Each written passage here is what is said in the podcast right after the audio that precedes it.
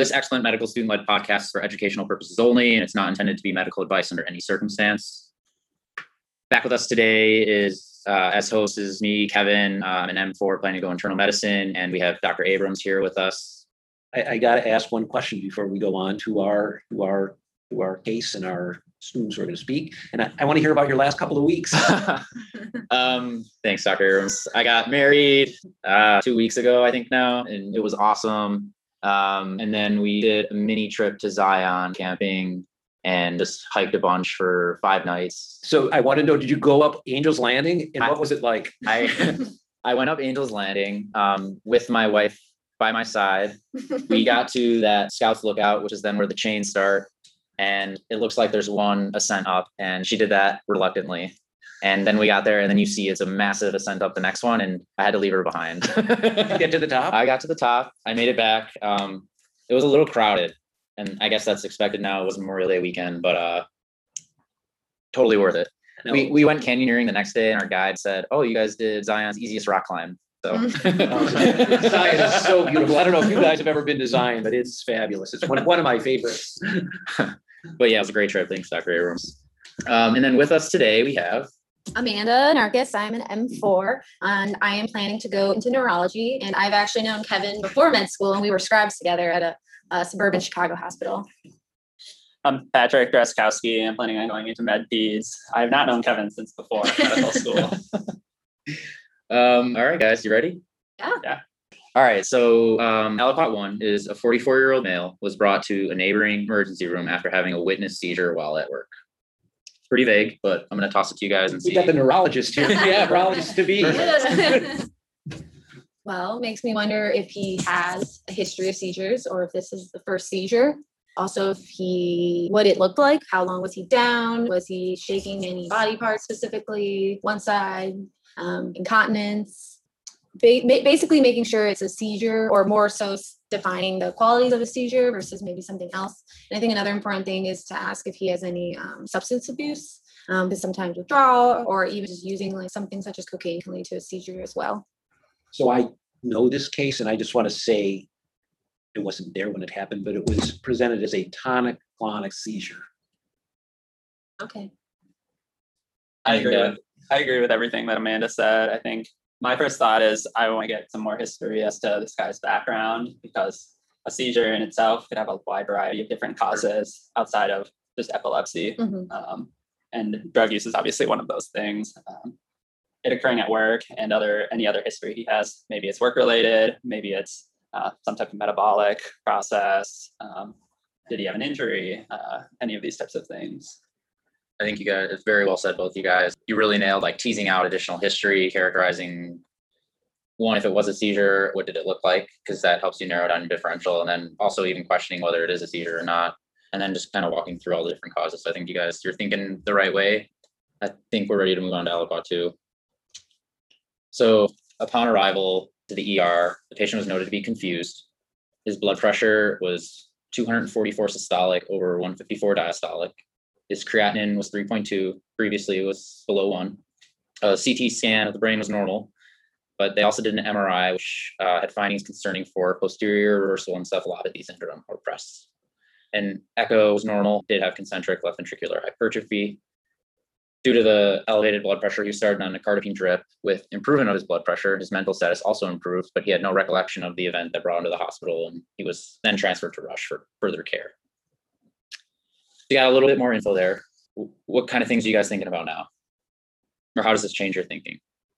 So my first thought is what's causing his blood pressure to be that high and why is his creatinine elevated as well, which could be due to the blood pressure being that high. Yeah. Um, if those two are somehow related and then causing uh, the PRES syndrome. Okay. Um, So full disclosure, I had to look up PRES syndrome. I was going to say, So- I'm not entirely sure what this is. Um, PRES is headache, seizures, altered mental status, and visual loss characterized by white matter vasogenic edema that affects the posterior occipital and parietal lobes.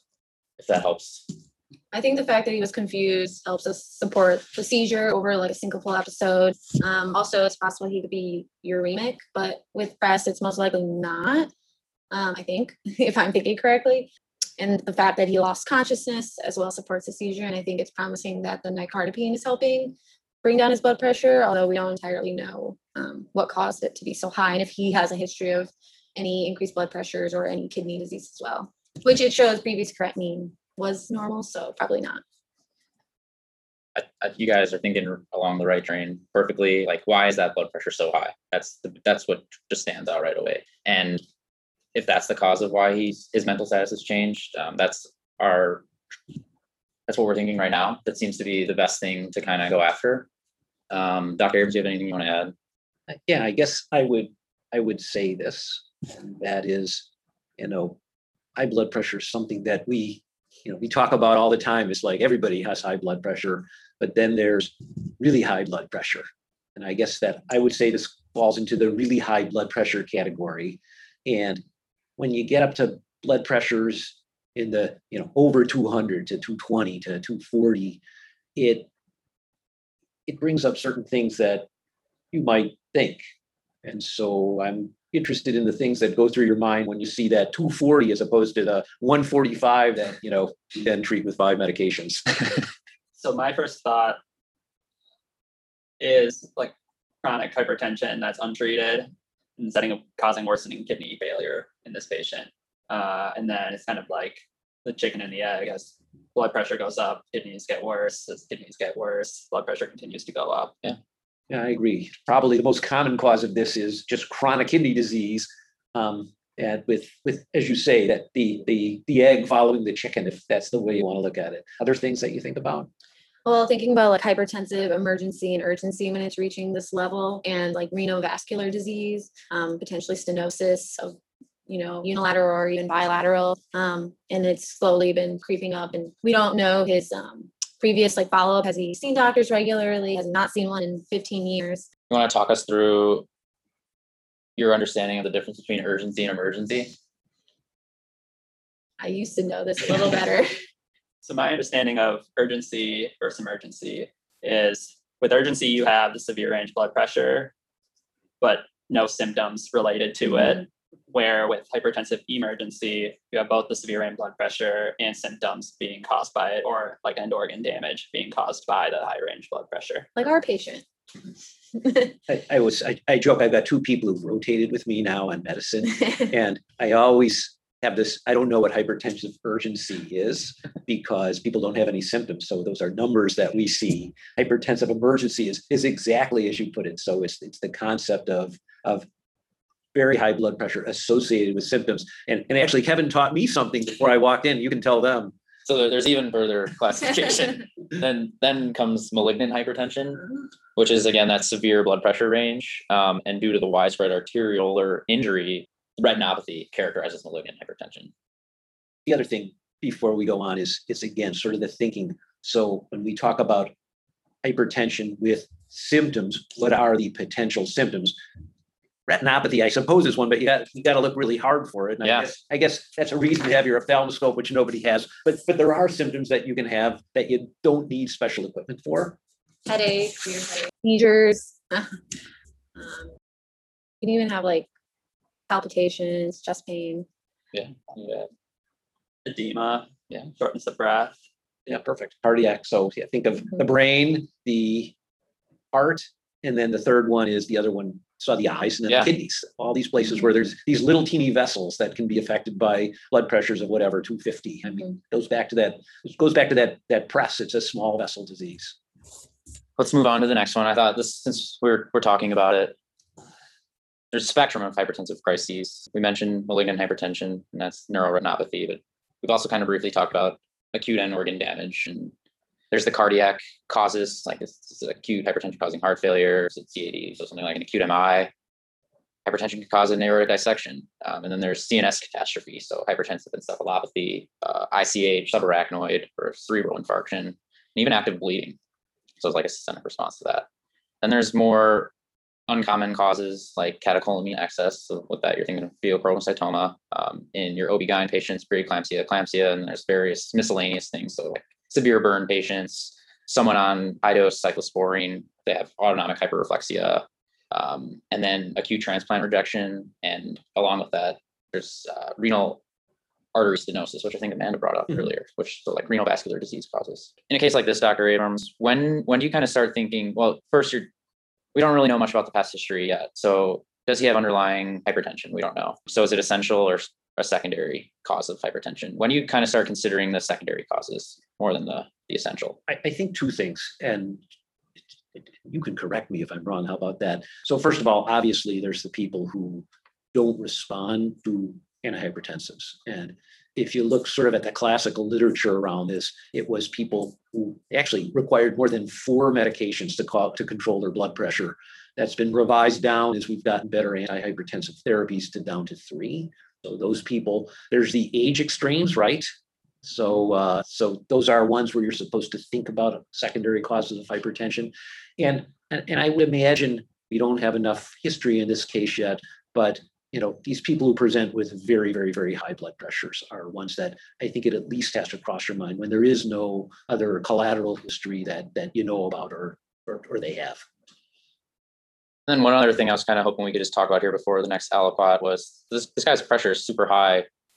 I already mentioned it, but what's like the immediate goal when, when you're this guy comes to the floor and you notice the pressure is 244 or 160? What's your next step? You don't want to drop it too fast because we don't know how high he's been running regularly. So you don't want to drop it. The exact number, Patrick might know.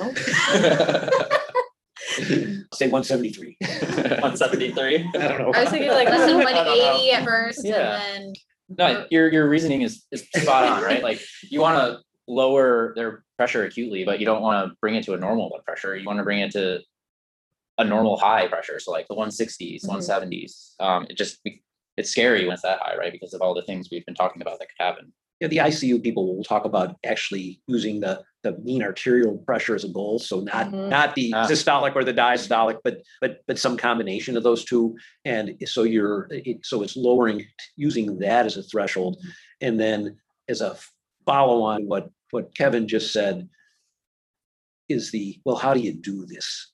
And and so what's the strategy around lowering blood pressure for these people?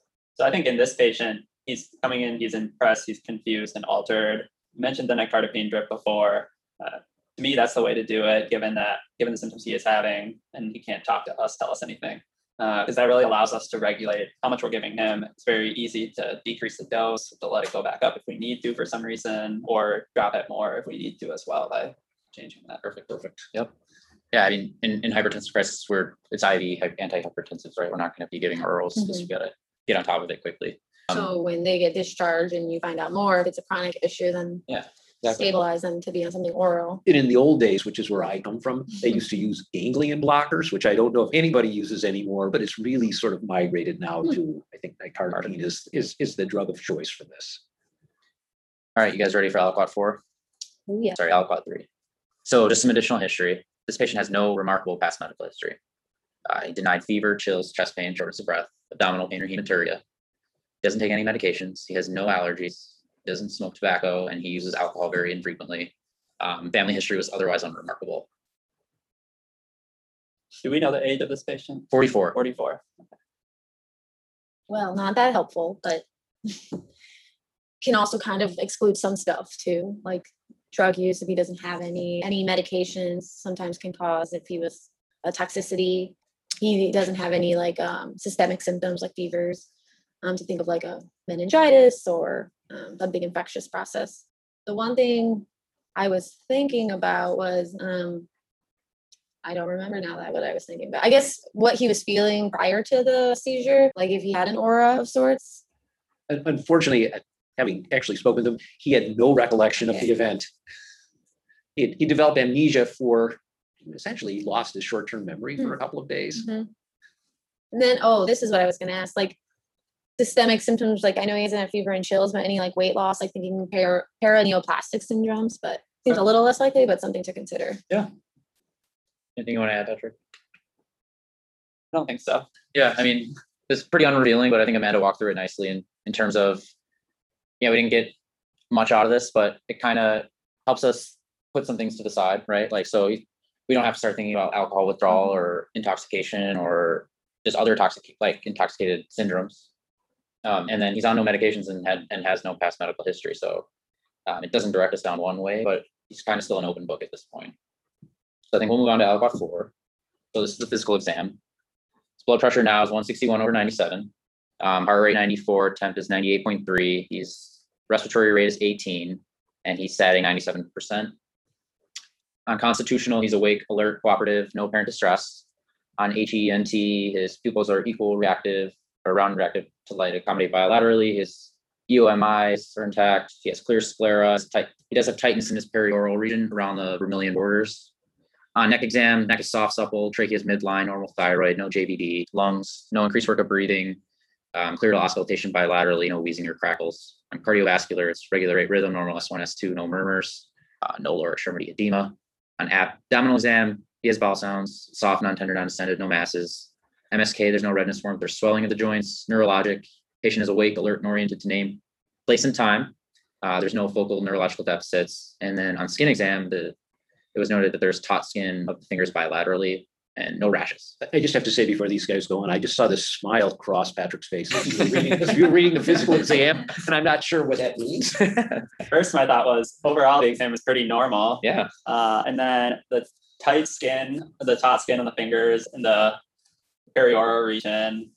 For me, that makes me think like connective tissue, autoimmune type um, picture, uh, regardless of what the other history says when Yeah. I see that. perfect.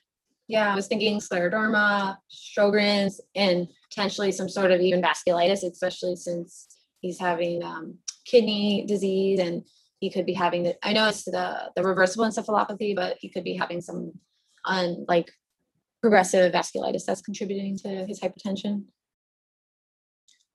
I think we have a little bit of direction now. So you guys mentioned autoimmune. We have a focus on kind of where we're gonna hone our data collection, I think. And, and you did get some important information that's negative also. Mhm. You remember, we tend to focus on the positives, but very often the negatives are also, are, are- are also, i- is equally as important. Um, and, you know, having a normal cardiovascular exam, having a normal lung exam, I think is certainly in a case like this is, is, is really helpful. We'll go on to Aliquot five. Uh, there's a lot to digest here. So I'll walk us through it first and then we can talk about it. Um, on CBC, he had a leukocytosis. Uh, white blood cells were 18.27. His hemoglobin was low at nine. Hematocrit also low at 27.7. Platelets were high at 553. Uh, normocytic MCV.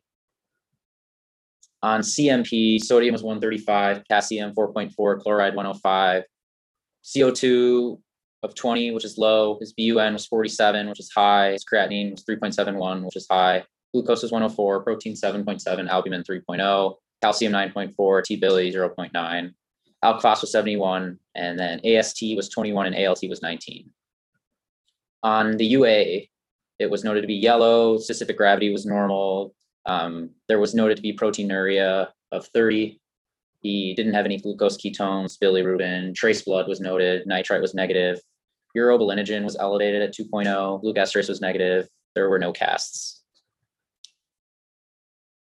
Let's talk about the labs first before I add even more onto that. It's a lot to digest, like I said. Do one of you guys kind of want to walk through the CBC, just initial thoughts on the findings there? So my initial thoughts on the CBC is given that he just had the seizure uh, and he doesn't have any other focal signs of infection, the white blood cell count and platelets could be reactive from that.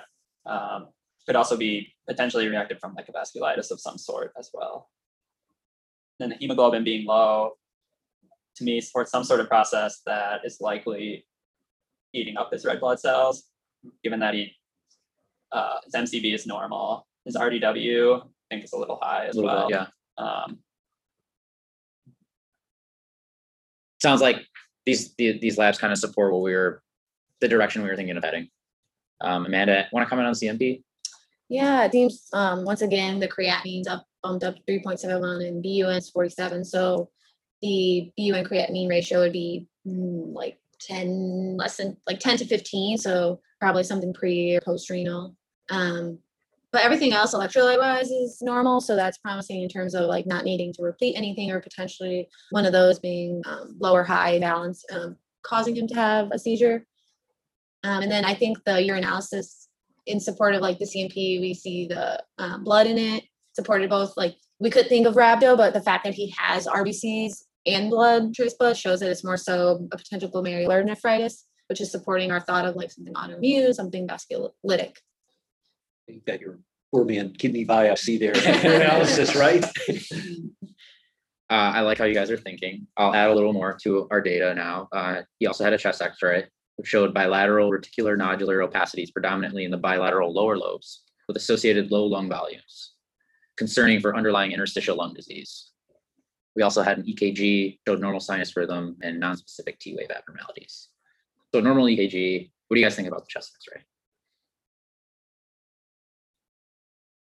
I think when when I see a chest X-ray that's supporting interstitial lung disease, along with the rest of our clinical picture, the kidney involvement that we have, uh, there are like some vasculitis type things that I think about. So what used to be called Wegener's, but granulomatosis with polyangiitis, uh, but should theoretically have upper respiratory involvement as well, uh, and microscopic polyangiitis, uh, and then eosinophilic polyangiitis with granulomatosis are three that I think of when I think of kidney and lung involvement together.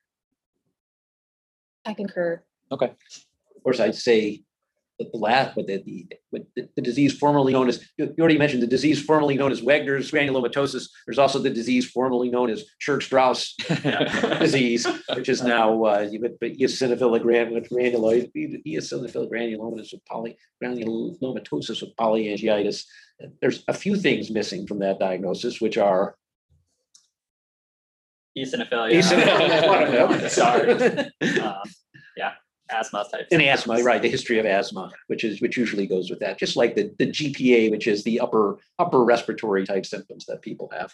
I'm gonna pose a little challenge to you guys now, and this is something I'm trying to incorporate more just in real time when I'm on a rotation. How about you guys try to reframe the overall problem representation? So in like two to three sentences, how do you sum up this case? That kind of explains um, where your thinking is gonna be headed. So like chief complaint, physical exam, vitals. some Maybe this is one way to put it. So he started out as a forty-four-year-old man with a seizure. Then he, as you got more, he was a forty-four-year-old man with a seizure who was, who had extremely high blood pressure. Then he was a forty-four-year-old man with a seizure with very high blood pressure who had no remarkable past medical history. And so, so just like you, just as Kevin says there, your problem representation changes based upon the information that you have. And so at this point, how would you, i- i- in briefly, how would you, how would you describe this case? 44 year old male with no previous medical history presenting with a first time seizure this morning um, who had high blood pressure extremely high blood pressure upon arrival and labs are supporting that he has kidney injury or kidney disease as well as interstitial lung disease with unknown origin Anything you want to add to that, Patrick, or? The, oh, one of the only things I would add would be the physical exam findings of the skin tightness Yeah. and the rest of his exam being normal. Yeah.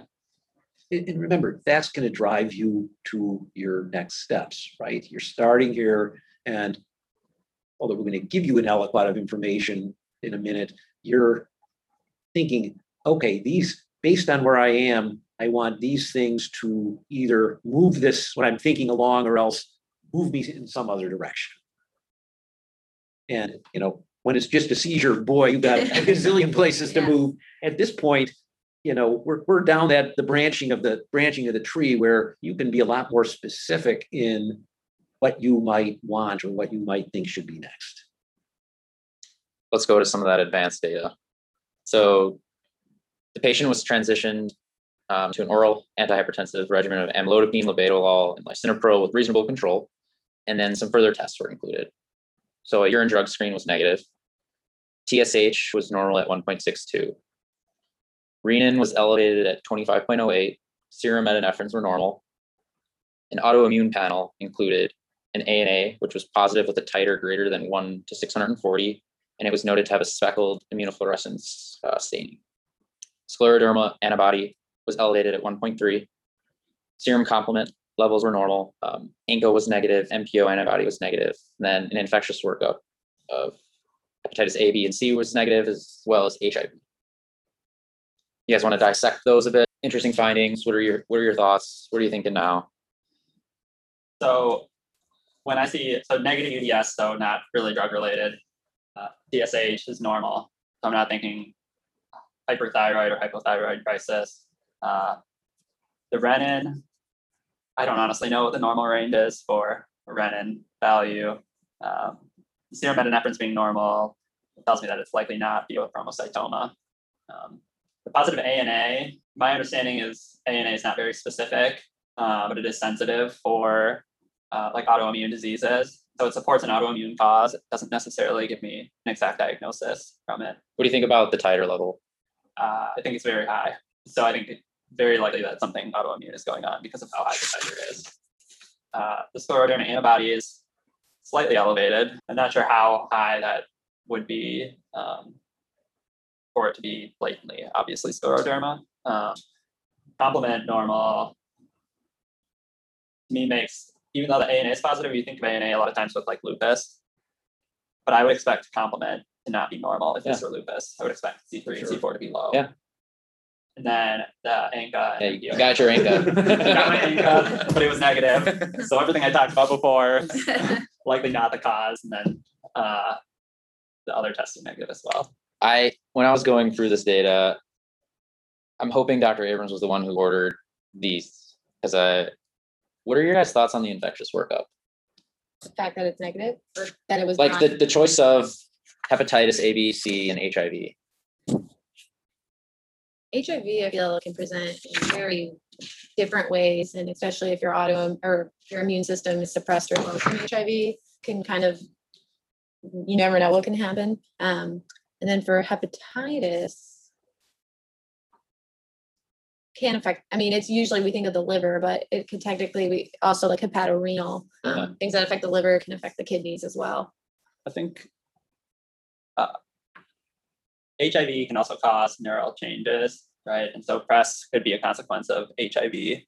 Uh, and then hepatitis A, B, and C, at least with hepatitis C, you can get like cryoglobulinemia, um, which could potentially, I suppose, deposit in the kidney, cause these types of uh, like hypertension, renal problems. So I think you're correct. So I did not order these tests. But I'm hundred percent with you. Hepatitis C would be the one that would be most logical mm-hmm. because it can cause a, you know, listen, it can cause cryoglobulinemia. It can cause, it's associated with various vasculitides. I guess hepatitis B is associated with a vasculitis, right? I'm not sure. Is it? It's, it's, it's associated, isn't it associated with a, with a moderate size vessel vasculitis? Mm, Polyitis, no, Oh, yeah. Oh, Yeah. yeah. Mendoza. Oh my Yeah, God. so I can throw that, I can throw Yeah. that one out there, but the hepatitis A, I can't get into that. Yeah, So that's- this, this might be because of recency bias, because I'm studying for step two right now. But when I was looking at these, I like, these are specific infectious things to kind of toss in at this point.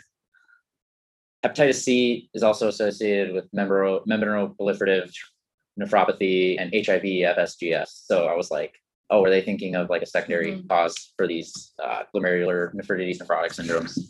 We also have some imaging findings. There was a renal ultrasound done, it was normal, and then a renal artery duplex study showed no evidence of renal artery stenosis. throws away my theory. Throws away the theory. So we're not concerned of a renal vascular renal artery stenosis process at this point. We have some data to suggest this is probably an autoimmune condition. We don't know if the scleroderma antibody result is significant. We'd kind of, I'd, I'd personally have to look up how to interpret that for diagnostic purposes. And then going back to the renin or renin, I wish I put the, the reference range because I don't remember it off the top of my head, but it, it is elevated. That, that's also an interesting finding. I think normal here goes up to four. Oh. So it's, it's, it- it- what I was, what I'm told is it looks very elevated, but it's moderately elevated. So before we go on to the last aliquot,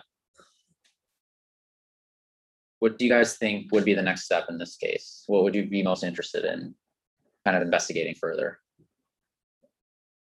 I think my next step would be a biopsy. Yeah. of Some kind, likely a Like, kidney biopsy, because that's going to show us exactly what's going on within the kidney itself.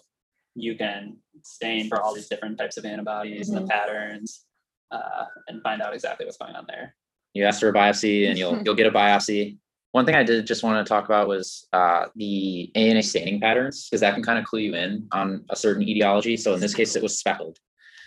So homogeneous staining pattern is usually involved with antihistone DNA or DNA complex antibodies, and you're thinking the lupus type Mhm. picture there. Speckled is associated with U1, RNP, SM, LA. There's centromere staining and nucleolar staining. So the, the speckled nuclear is most consistent with the mixed connective tissue disease. Centromere staining, you're thinking limited systemic sclerosis.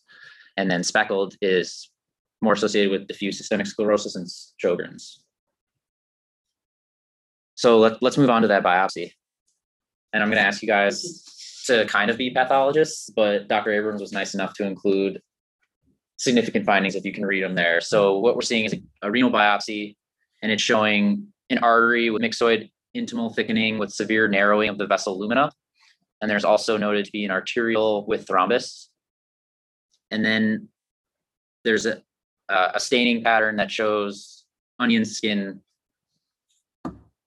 pattern. What are we thinking? I used to know this really well. I don't know off the top of my head anymore. So my thoughts on this, the onion skin pattern, to me, is like from the hypertension, Oh, yes. uh, yes. more so than the, the connective tissue disease is likely causing the hypertension, but the onion skin pattern being from the hypertension. And then the myxoid intimal thickening likely So there is Positive. a connective tissue disease that's, and really anyone can be associated, but there is one that's sort of classically associated with malignant hypertension and onion skinning on biopsy. And, and, and either of you guys know what that one is? Is it, it's not like a hypertensive nephro, no. Are we- This is a connective tissue disease, is, is, is the association.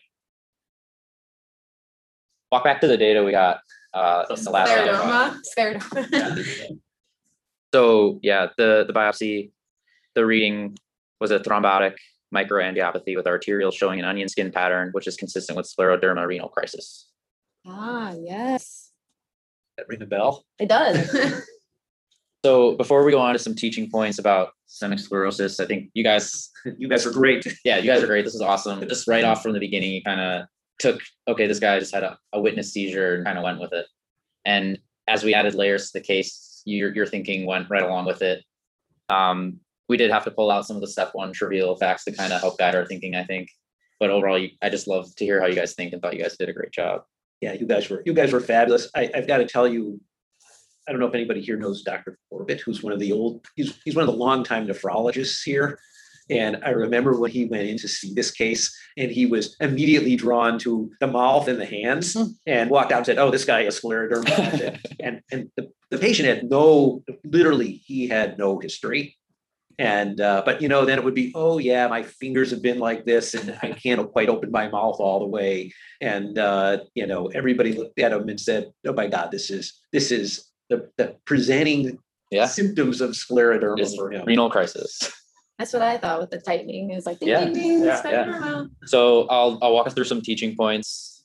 So systemic scleroderma is uncontrolled collagen accumulation widespread vascular lesions, thickening of the vascular wall and narrowing of the lumen. And the biopsy that we just read kind of shows that exactly. It's truly a systemic disease with a constellation of findings. It really affects all organ systems. Um, universally, there's the cutaneous findings, which are thickening and hardening of the fingers, hands, and face. You can also see edema and erythema. Some other buzzwords are the digital tip ulcerations, telangiectasias, and calcinosis cutis also universally universally seen as digital vasculopathy. So Raynaud's is almost always present and may actually predate other symptoms by years. And then interestingly, the ischemic digital ulcers are associated with the anti-topoisomerase antibody, which is the anti-SCL70. There's some MSK findings like arthritis, tendonitis, joint contractures. There's GI findings, and 90% of patients have GI involvement of some sort.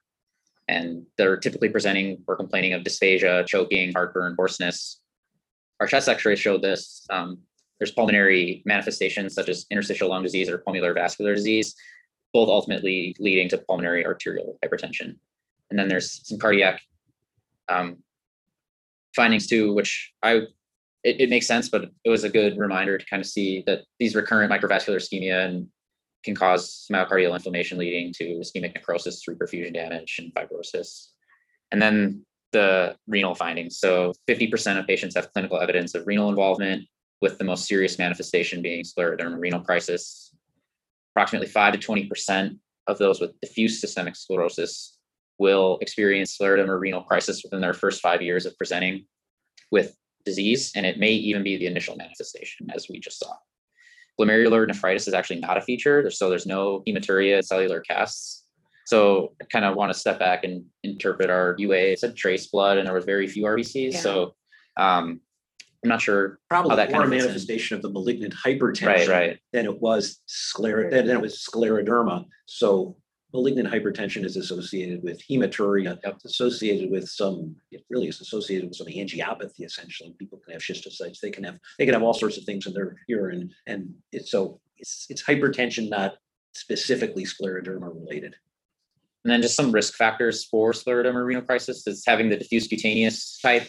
And one of the treatments is high dose corticosteroids, and that's actually shown to have a put you at an increased risk of having a renal crisis. And then there's certain antibody findings like RNA pol three, if you have the ANA speckled pattern, and then if cyclosporine use is also associated. And then diagnosing it is there's an abrupt onset of moderate to severe hypertension associated with increased renal activity. Um, number two is AKI. Number three is urinalysis that's normal or only showing mild proteinuria. And then some other findings such as MAHA, CHF, pulmonary edema, headache, blurred vision, probably probably secondary to um, everything else going on, but you can kind of see those too.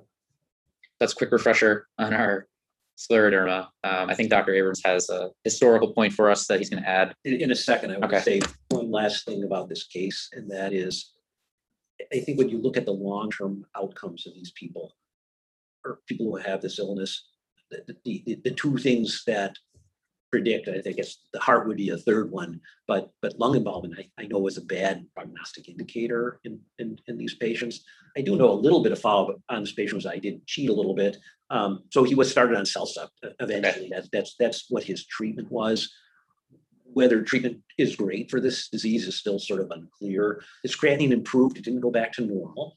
And, and as of, as of now, and uh, I think I saw him a couple of years ago in the hospital. As of now, he, he follows one of our nephrologists here and he, and he's, and he is doing really well. He's, he's, he's, he's doing great right now.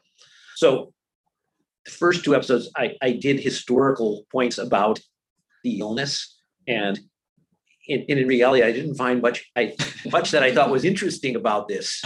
Um, so I actually brought another historical piece that I'm, I'm going to make a plug for. It's a book that I just finished. And, and it, and I got to make this plug was it actually has a Rush connection. Okay.